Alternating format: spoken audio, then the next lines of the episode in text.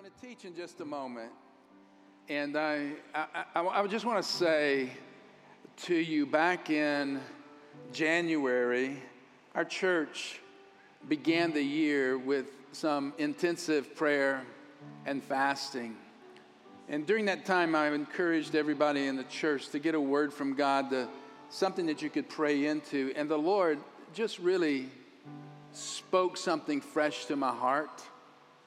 And which was drawing me back to the cross, the cross of Christ.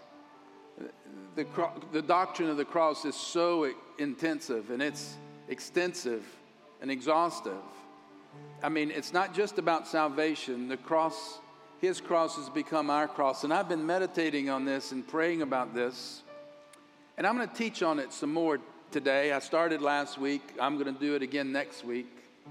But on Easter Sunday, I know it's Resurrection Sunday, and we are thankful that the tomb is empty.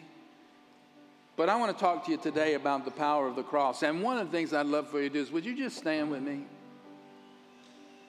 Come on, just one more time before I teach. We've been connecting with some of the some of the hymns of the past that are so powerful and meaning and rich and deep in worship. And since I have this on my heart, I just think about the cross and the blood of Jesus that covers and washes us away. And uh, Landon and the team over here, they're just going to lead us in this hymn. Maybe you could just close your eyes and just worship a little bit with us before I teach the word today. What can wash away my sin? Nothing but the blood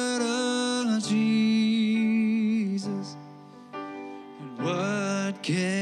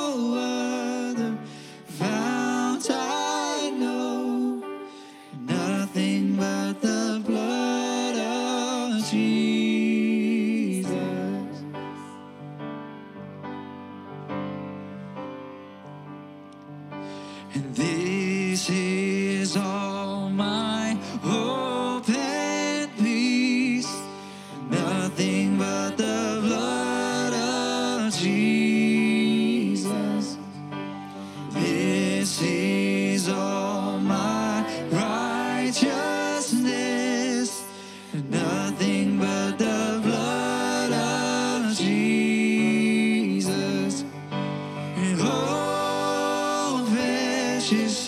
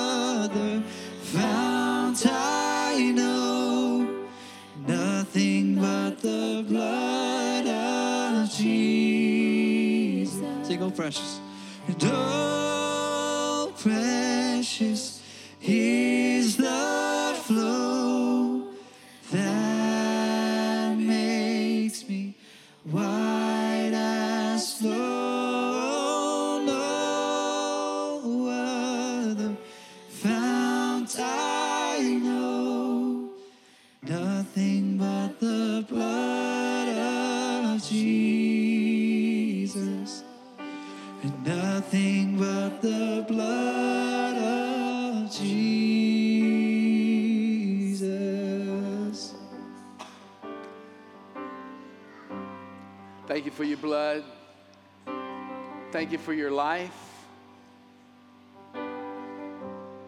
So grateful for your death, Lord, on the cross. And for the seal of our covenant in the resurrection. We give you praise today. So much praise. Can you give him an ovation of praise, everybody, one more time? Come on. Amen. All right, have a seat and give me a few minutes. And let me give us an exhortation today on Easter Sunday. You know, in 20, in 2004, there was an epic biblical drama called The Passion of the Christ that was co-written by and produced by Mel Gibson. It was primarily a movie that depicted the last 12 hours of the life of Jesus Christ. The film it brought this incredible graphic um, horrific a detail concerning the last hours of, of Jesus in his, minute, in his life, and, uh, and especially depicted the cross in just graphic detail. The image of his beaten body, of him hanging on the cross, it's still etched in my mind. Those of you that have seen it, the passion of the, of the, of the Christ, you probably know exactly what I'm talking about. And I know it's Resurrection Sunday here today, but the cross really, I think the, cro- the cross is the centerpiece of our faith. It is adored, admired, worshiped. I mean, it's, it's one of the most iconic emblems in all of the history of mankind, the cross is. In fact, it even predated um, Roman custom. It went all the way back to China. There are other places around the world that use crucifixion as a means of, of capital punishment. You know, to us, the cross is not just a relic of the past. It's not just a monument in front of the church or up on a steeple or jewelry around our neck. To us, it's the message of hope, it's the message of life, it's the power of God. It is the instrument of the suffering of Christ and the death of Christ. But it's more than that, everybody. It's the instrument of our salvation. And without it, we're just hoping. With it, we have confidence in God. And today, the cross is almost like a lightning rod that draws and divides, draws controversy and, and divides people. I don't know if you are aware of that, but not everybody loves the cross, worships the cross, adores the cross. We do. It's not surprising though, because it's so such a powerful a revelation of, of God's love and God's authority. Everybody say authority. Because there's love expressed on the cross, but there's authority established by the triumphant power of the cross. And not everybody loves that. Even in Paul's day, they did not. Even the early church. In fact, let me read this to you. This is in Philippians, it's chapter 3. You don't have to turn now, just give it to you. Paul says, to the church at Philippi. Says, Listen, I've told you before, and now I tell you again, even with tears. I kind of relate to this because I can see this in the, in the secular world, in the political environment, in the world of entertainment. I want to say it the same way. I, I tell you again, even with tears, many live as enemies of the cross of Christ. There were enemies of the cross even in his day enemies that rejected the message of the cross, the ideology of the cross. And today, many people are enemies of the cross, and it's because they reject the political ideology of Christianity that many people in the secular world feel oppressed by the cross. It's because they don't understand the power of the cross or the real message of the cross. And the enemies of, cro- of the cross and Christ and Christianity, it, they're only increasing as the day goes. Pro- progressive politicians and secular media and entertainers in film and music industry, it's commonplace for them to ridicule or blaspheme the cross. I'll show you a couple of images. Maybe it's not pleasant for you to see this in the church today, but this is the things that we are, we are dealing with. That rappers, it's not uncommon for them to present themselves in blasphemous positions. This is the first one here is DaBaby, and he is depicting himself hanging on the cross. And then there's another one. He named himself this. I'm not quite sure I understand, but this is Little Dicky. And then, of course, there's another iconic entertainer that you are familiar with. This is Madonna. The list goes on and on. I wouldn't waste my time if, we, if I were you, but I did it for you. I just could not hardly believe how popular it is in the secular world, in the world of entertainment, to ridicule and to reject the cross. It's, it's the rejecting of the authority of the cross more than anything else. But the cross to us, the message of the cross to us, is the message of love and grace, and sinners don't understand it.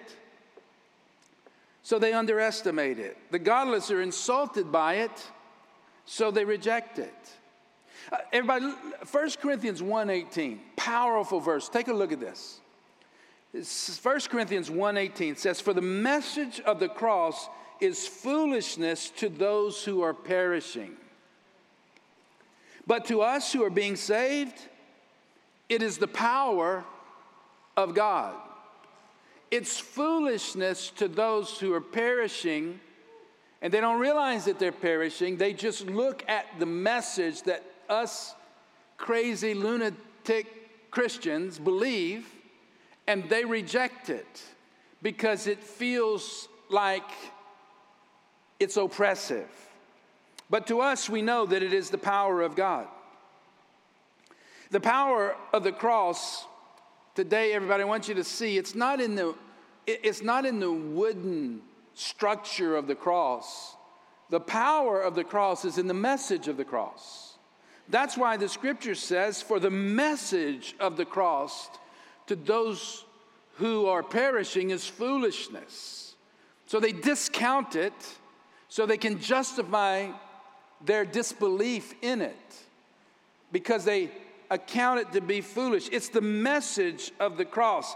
And I just don't want you to miss the message. In fact, I find that the Lord has stirred my heart to, the, to this message. To not forget that, yes, I want to equip believers, I want to teach us how to walk with the Lord. But we need to understand the message of the cross, and you need to be able to express it, define it, because you'll find yourself in heated debate with, with people who are claiming or accusing you of being foolish because you love the cross. In fact, the cross and God's provision for our salvation the scripture tells us was once a mystery that was hidden. It wasn't a, it wasn't a mystery that we had to struggle to figure out. In the scripture, a mystery is something that once was not revealed but now has been made known. And the mystery of the cross has been revealed to us as being God's ultimate plan that He established before the foundation of the world. I'm going to let the Bible teach us some this morning because I want to show you in first uh, in the book of Ephesians, the first chapter, the, this incredible revelation that the Apostle Paul had received from God, and he's writing by the inspiration and the authority of the Holy Spirit in the Bible, and he writes this. Ephesians 1 3, all praise to God, the Father of our Lord Jesus Christ, who has blessed us with every spiritual blessing in the heavenly realms because we are, look, it says we are united with Christ. I've underlined some things that I want to really bring out today. Verse 4, he says, Even before he made the world, God loved us and chose us in Christ to be holy and without fault in his eyes, holy and without fault in his eyes. And God decided in advance to adopt us into his own family by bringing us to himself through Jesus Christ. I hope you're paying attention. This is the plan of God. This is what God wanted to do. and it gave him great pleasure. So we praise God for the glorious grace he's poured out on us who now, because of the cross, belong to his dear son. Somebody who belongs to Jesus, give me an amen. Look at verse 7. God is rich in kindness and grace. God, who is so rich in kindness and grace, that he purchased our freedom with the blood of his son and forgave our sins. Wow. Or whoa. Because this is what people either receive and believe and receive, or this is what people scoff at and reject and call foolish. That God, in His plan, because of His rich kindness and grace, purchased our freedom from our debt of sin by, his, by the blood of His Son and forgave our sins. He, verse 8 says, showered His kindness on us along with all wisdom and understanding. You ought to be thanking God right now that He gave you the wisdom and understanding to comprehend God's plan and the wisdom to say, Yes, Lord. Because many, their eyes have not been open to understanding. Verse 9 says, God has now revealed to us his mysterious will regarding Christ. Remember, uh, the mystery that was once hidden that now is revealed. And that mysterious will is that his good plan. Verse 10 says, And this is the plan. At the right time, he will bring everything together under the authority of Christ, everything in heaven and on earth. Furthermore, because we are united with Christ, we have received an inheritance from God. The Word of God is preaching a sermon to you. I don't know if you are getting this or not, but I want you to see the depth and the richness and the glory of God's plan. And in the original Greek language, it's very interesting, everybody. It's like Paul is writing this letter to the church in Ephesus, and he starts. And this is in the original, there is no punctuation. The English translators helped us and gave us commas and periods. But in the original, it is not that way. It's just boom, boom, boom, boom, boom, boom. It's like Paul got his quill and he starts writing, and the Spirit of God is downloading incredible truth, incredible revelation, and boom, there it goes. He's just writing and writing and writing and writing, and it's like, wow, whoa, yes. Hold, hold on. Then he stops. He's like, I don't know if they're going to get this. This is so big. This is so deep. This is so powerful. This is so real. He stops and he says, Let me just pray. So he writes out a prayer. I feel that same way. Sometimes when I'm preaching, I'm like, oh, just, I, I, know the words are coming out, but are they going from your ear down into your spirit? And he prays, I pray that your heart would be flooded with light so that you can understand the confident hope that he has given to those who are called his holy people, who are rich and glorious in their inheritance. And he said, and then he prays again. He says, and I also pray that you will understand, and I pray that we will all understand the incredible, the surpassing greatness of God's power for us who believe. The name of my message is the power of the cross. I want you to grasp it. This is the same mighty power that raised Christ from the dead. Happy Resurrection Day, everybody. This is the same power. Not only, okay, give him glory, but look, but this is the power that not only raised him, but then seated him at the place of authority triumphant place at, of authority, the place of honor at God's right hand. Verse 21, and then he's praying also, I want you to get this, because now he who, Jesus, the glorious one, is above any ruler or authority or power or rap artist or politician or ungodly teacher or cult leaders or anything else that you could even name, He is at the right hand, not just a little bit higher, but far above, everybody. Say it with me far above. He is far above all authorities, not only in this world, but in the world to come. That's who you serve, that's who you belong to. This is what Christ has done. This is what he accomplished for us on the cross. This is the message of the cross that some say is foolish, but others have faith to believe. And the line between the foolish and the believing, hello, everybody, the rejecting, the, those who reject and those who accept, it's getting stronger. And let me just give you three things on Easter Sunday in 2023. I'm going to give you three things about the power of the cross. And I'm just drawing it right out of this passage. And here's number one the cross purchased our freedom. I mean, that's what the scripture says. That's what Paul said by revelation that he is so rich in kindness that he purchased our freedom with, his, with the blood of his son and forgave our sin. So he purchased Listen, every time that you and I sinned against God, we rang up a debt, a debt of unrighteousness that we are powerless to pay. In fact, I like to say it this way I owed a debt to God, it was, but it's a deadly debt. A lot of us have debts to pay that we can pay, but this is a deadly debt. The only way you can pay for it is with death. Do you remember in the very beginning, the first man, God told Adam, Don't eat of this fruit because you'll sin against me. And if you sin against me, you will die.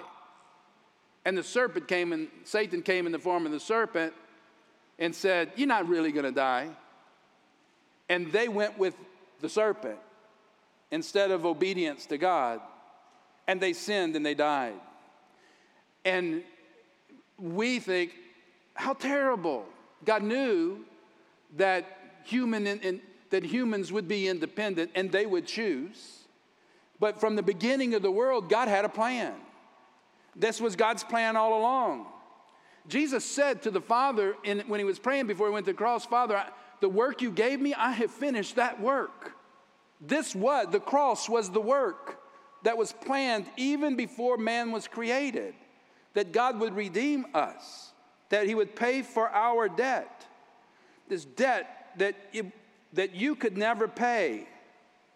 Uh, listen, just one, God is 100% holy, and just 0.5% of your unholiness is intolerable to God.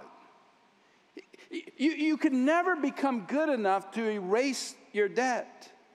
This is crazy. And here's the thing about God everybody, listen God doesn't grade on a curve.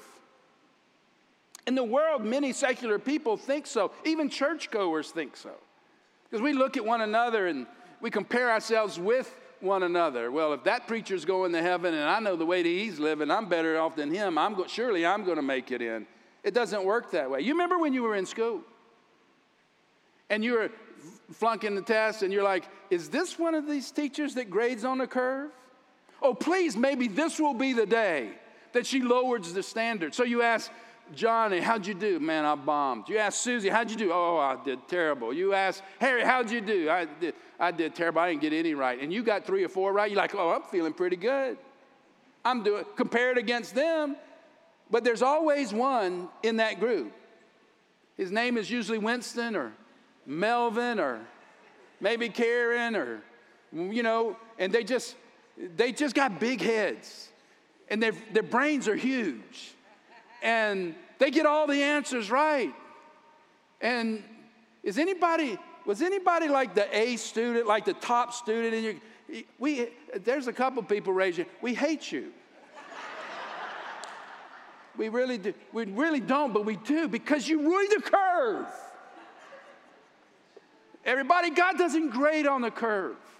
There's only one way for you to be accepted and become fault free and that's by putting your faith in the work of Jesus on the cross when he substituted his death for your death. He paid the ransom for your sin and set you free when He died on the cross. He, it is the power of the cross that purchased our freedom from this unpayable debt. Somebody ought to say, Glory to God. It's rich.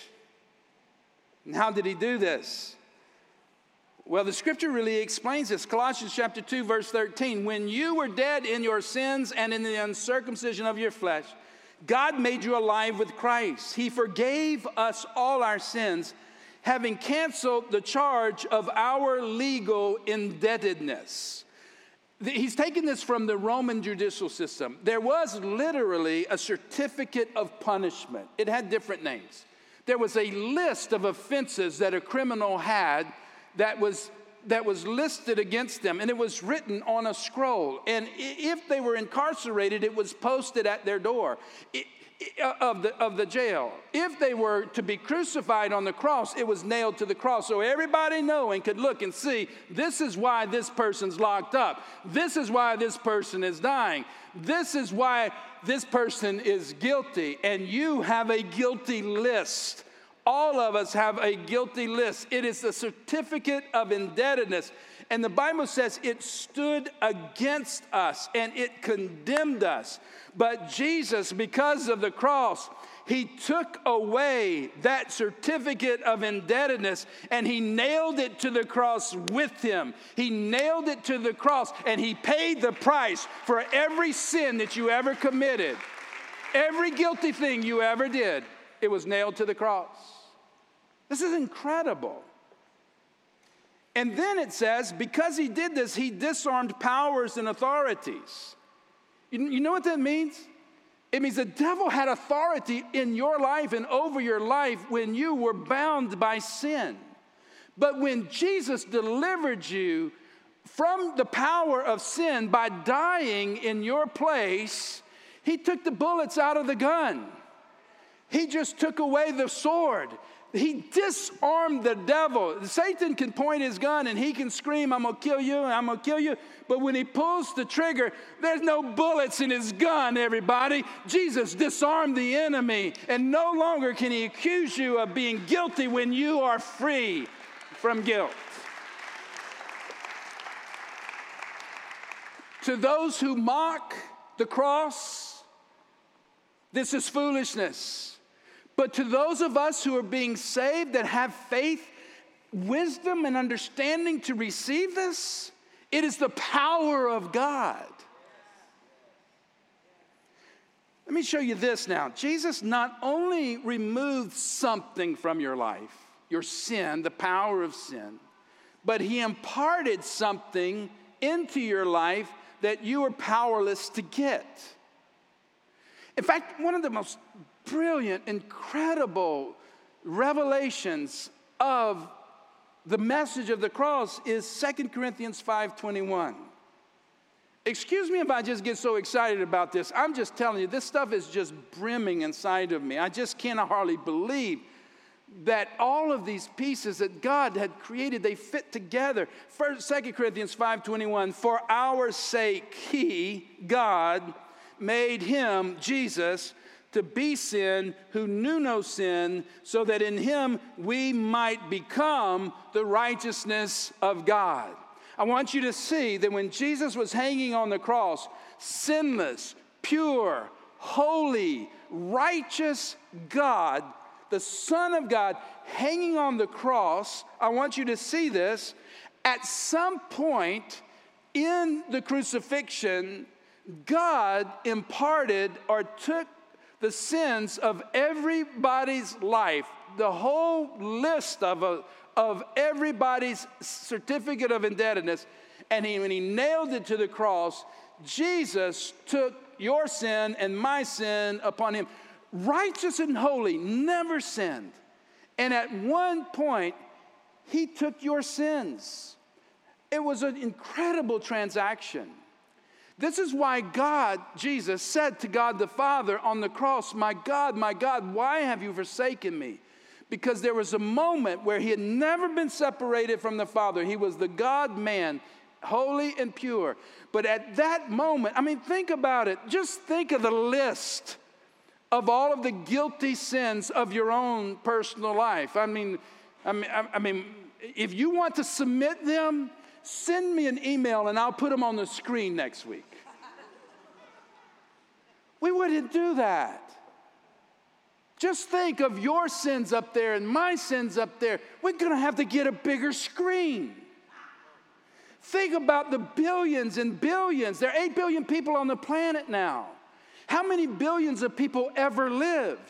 See, in the Old Testament, they're pointing towards the cross. In the New Testament, we're pointing back to the cross. Hello, everybody, but the cross is the centerpiece of our faith. Where all of the sins of billions and billions and billions 20 billion, 30 billion. I don't know how many billion of people have lived, and I don't know how many billions of sins have been committed.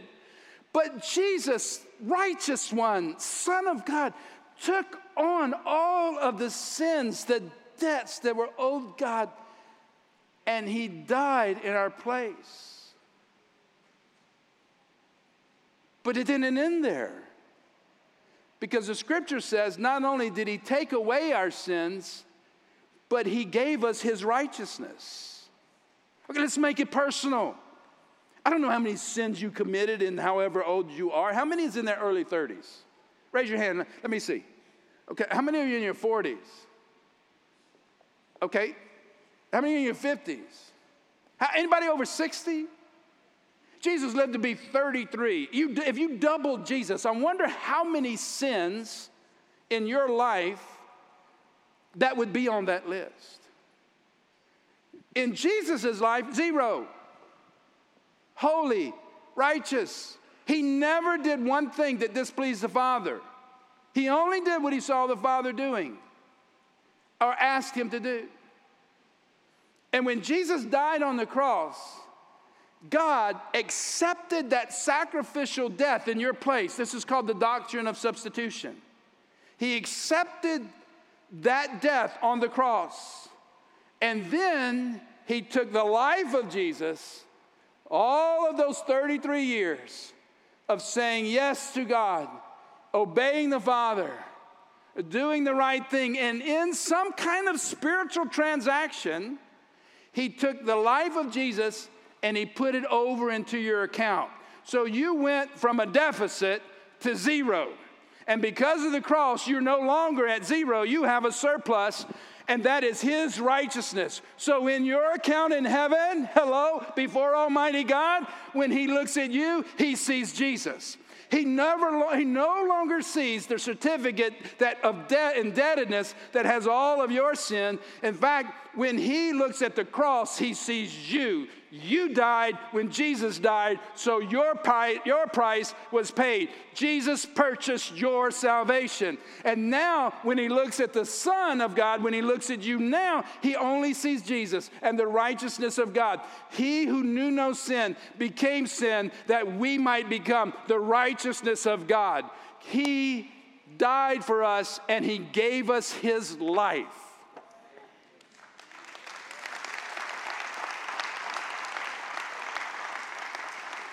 This is the message of the cross. This is the power of the cross.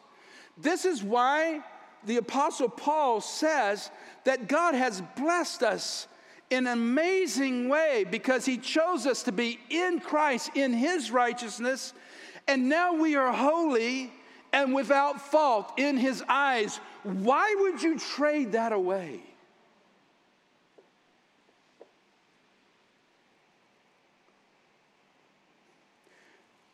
So, the power of the cross is that He purchased our freedom. And He imparted to us His righteousness. And the other thing that's just brilliant and just amazing and mind blowing is that through the cross, God unites us with Christ forever. That's what we're talking about. Forever.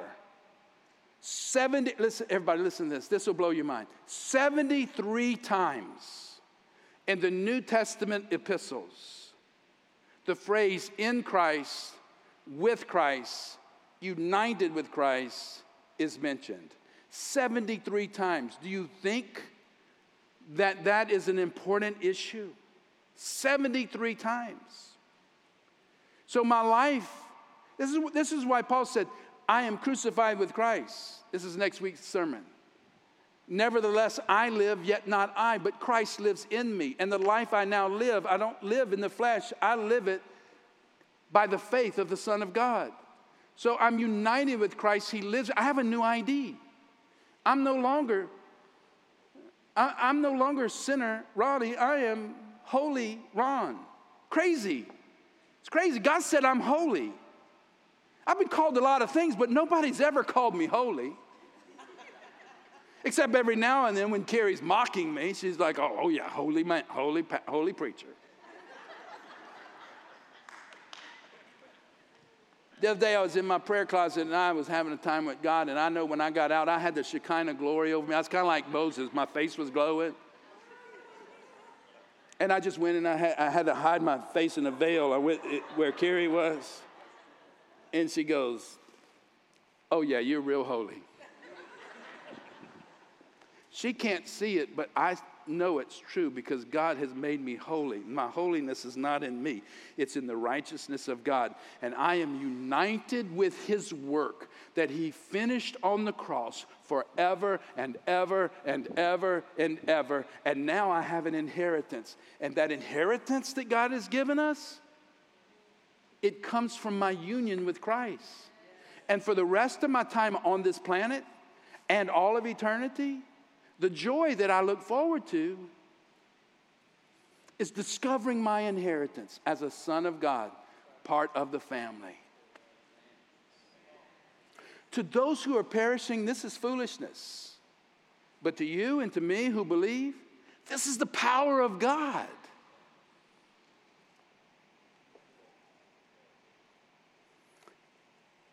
The Apostle Paul prayed. He prayed that our understanding would come alive. He said, I pray that you'd be flooded with light, that you would be flooded with this revelation of what I'm preaching on today, and that you would come to know the power of God. And you, you, you know, you're free from the power and the bondages of sin, and you can live in the power of the Son because Jesus finished the work. Come on, stand with me, everybody. I want, I want to share something with you. One of the last things that Jesus said on the cross, there were three words. Do you remember what it was? He stretched out his hands and he said, It is, say it, it is finished. And he gave up his life. You know, they didn't take his life, he gave it. In fact, people attacked the Jews and said, You were Christ killers. The Jews weren't Christ killers, we were Christ killers. It was our sin that nailed him to the cross. He did it so we could be free from our sin. So it all came down to the plan of the Father. You know, when I was reading through this, I had this image in the Old Testament. And those of you who are familiar with the Bible. I know we got a lot of people new to the Bible here, but in the Old Testament, before Christ came and became the sacrificial lamb that took on the sins of the world, there was a sacrificial system, system where, where there were actually priests that went behind a curtain and they offered up lambs and all kinds of animals, blood sacrifices. You've heard this before. And in this tabernacle, there was a lot of ritual. There was a holy, progressive way that the human priest approached what was called the Holy of Holies. And in, this tabernacle, there's all kinds of furniture. In the outer court, there was a great big laver where they washed. When you went in to the next section, there was a, a, a table of showbread. There was a candelabra that was in there. Uh, there. There were all kinds of pieces of furniture. They were like stations of atonement and processes. The one thing that was not in there was a chair for the priest to sit in. There was a mercy seat, which was basically a covering on the Ark of the Covenant. And no priest would ever dare take a seat on the mercy seat.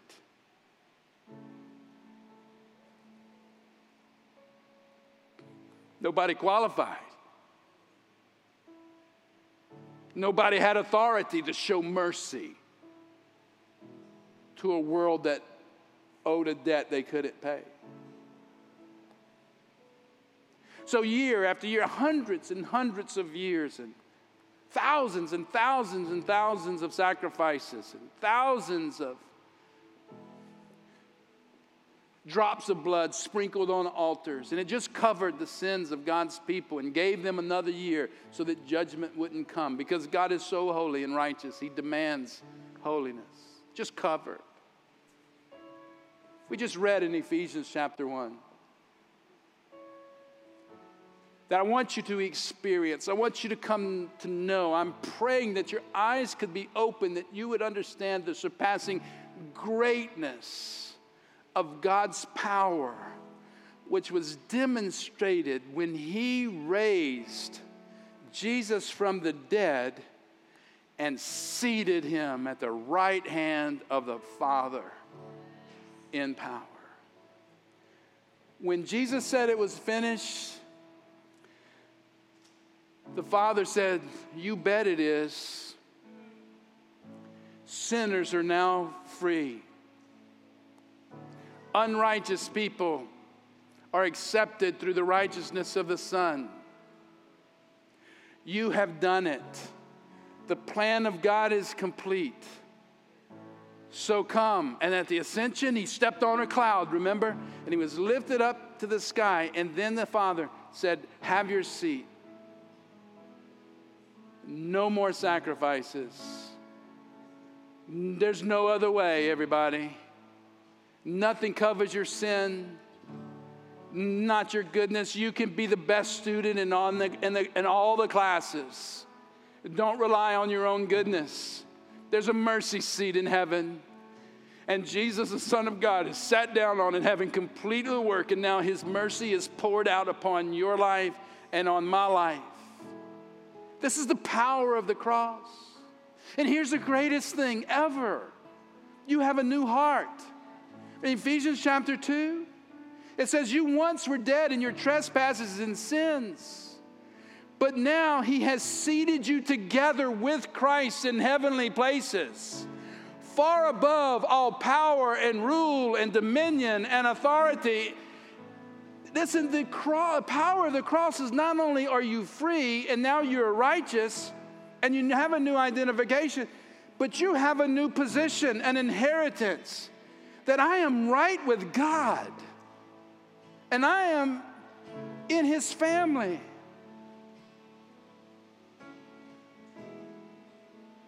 This comes to you through faith.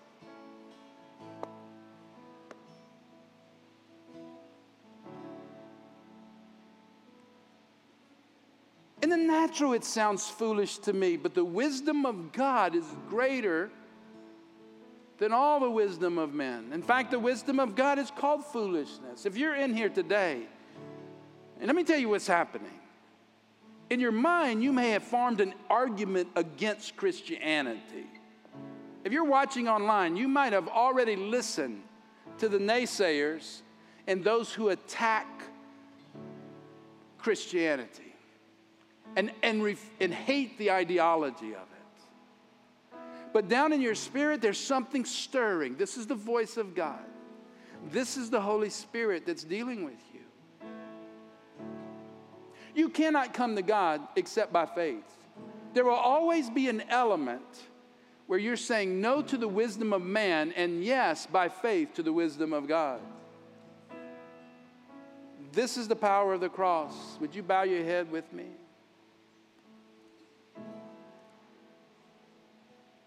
I'm not, I'm not asking anybody to come forward. You don't even, I'm not even asking you to raise your hand. This is between you and Jesus. This is, a, this is God in you right now. Maybe, maybe you once believed, but somebody's convinced you that this is just foolish. And maybe you came here because a friend invited you or a parent twisted your arm and it's Easter, so families come together on Easter. But you're being confronted right now with the wisdom of God. I don't know. Maybe you're here and you're ready to say no to the wisdom of man and yes to the wisdom of God because the Lord is speaking to your spirit. If that's you, man, He can transform your life right now. God, I pray for wisdom and understanding that comes from the revelation of the message that we have all chosen. We're not ashamed of the, of the cross, we're not ashamed to be Christians.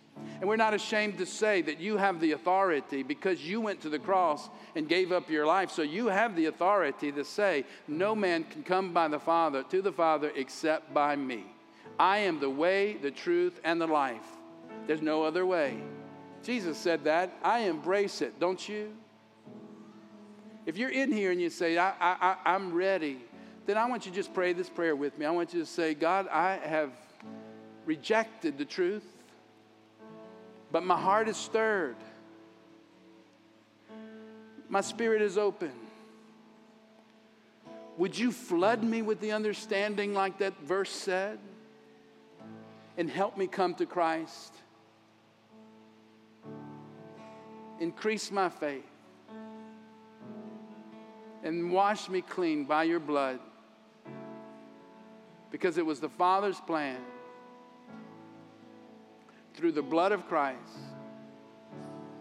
that our sins would be forgiven. Let's sing it. Come on, can we just sing that together?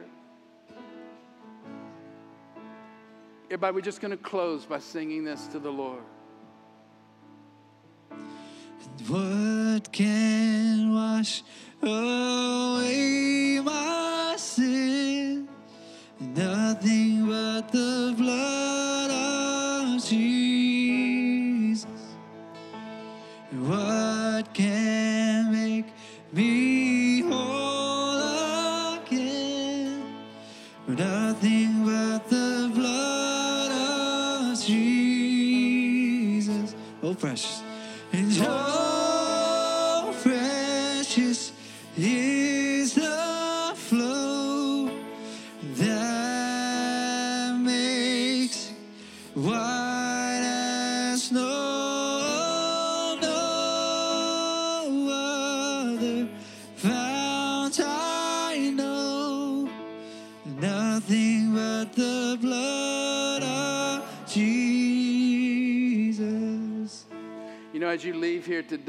want to give you an opportunity.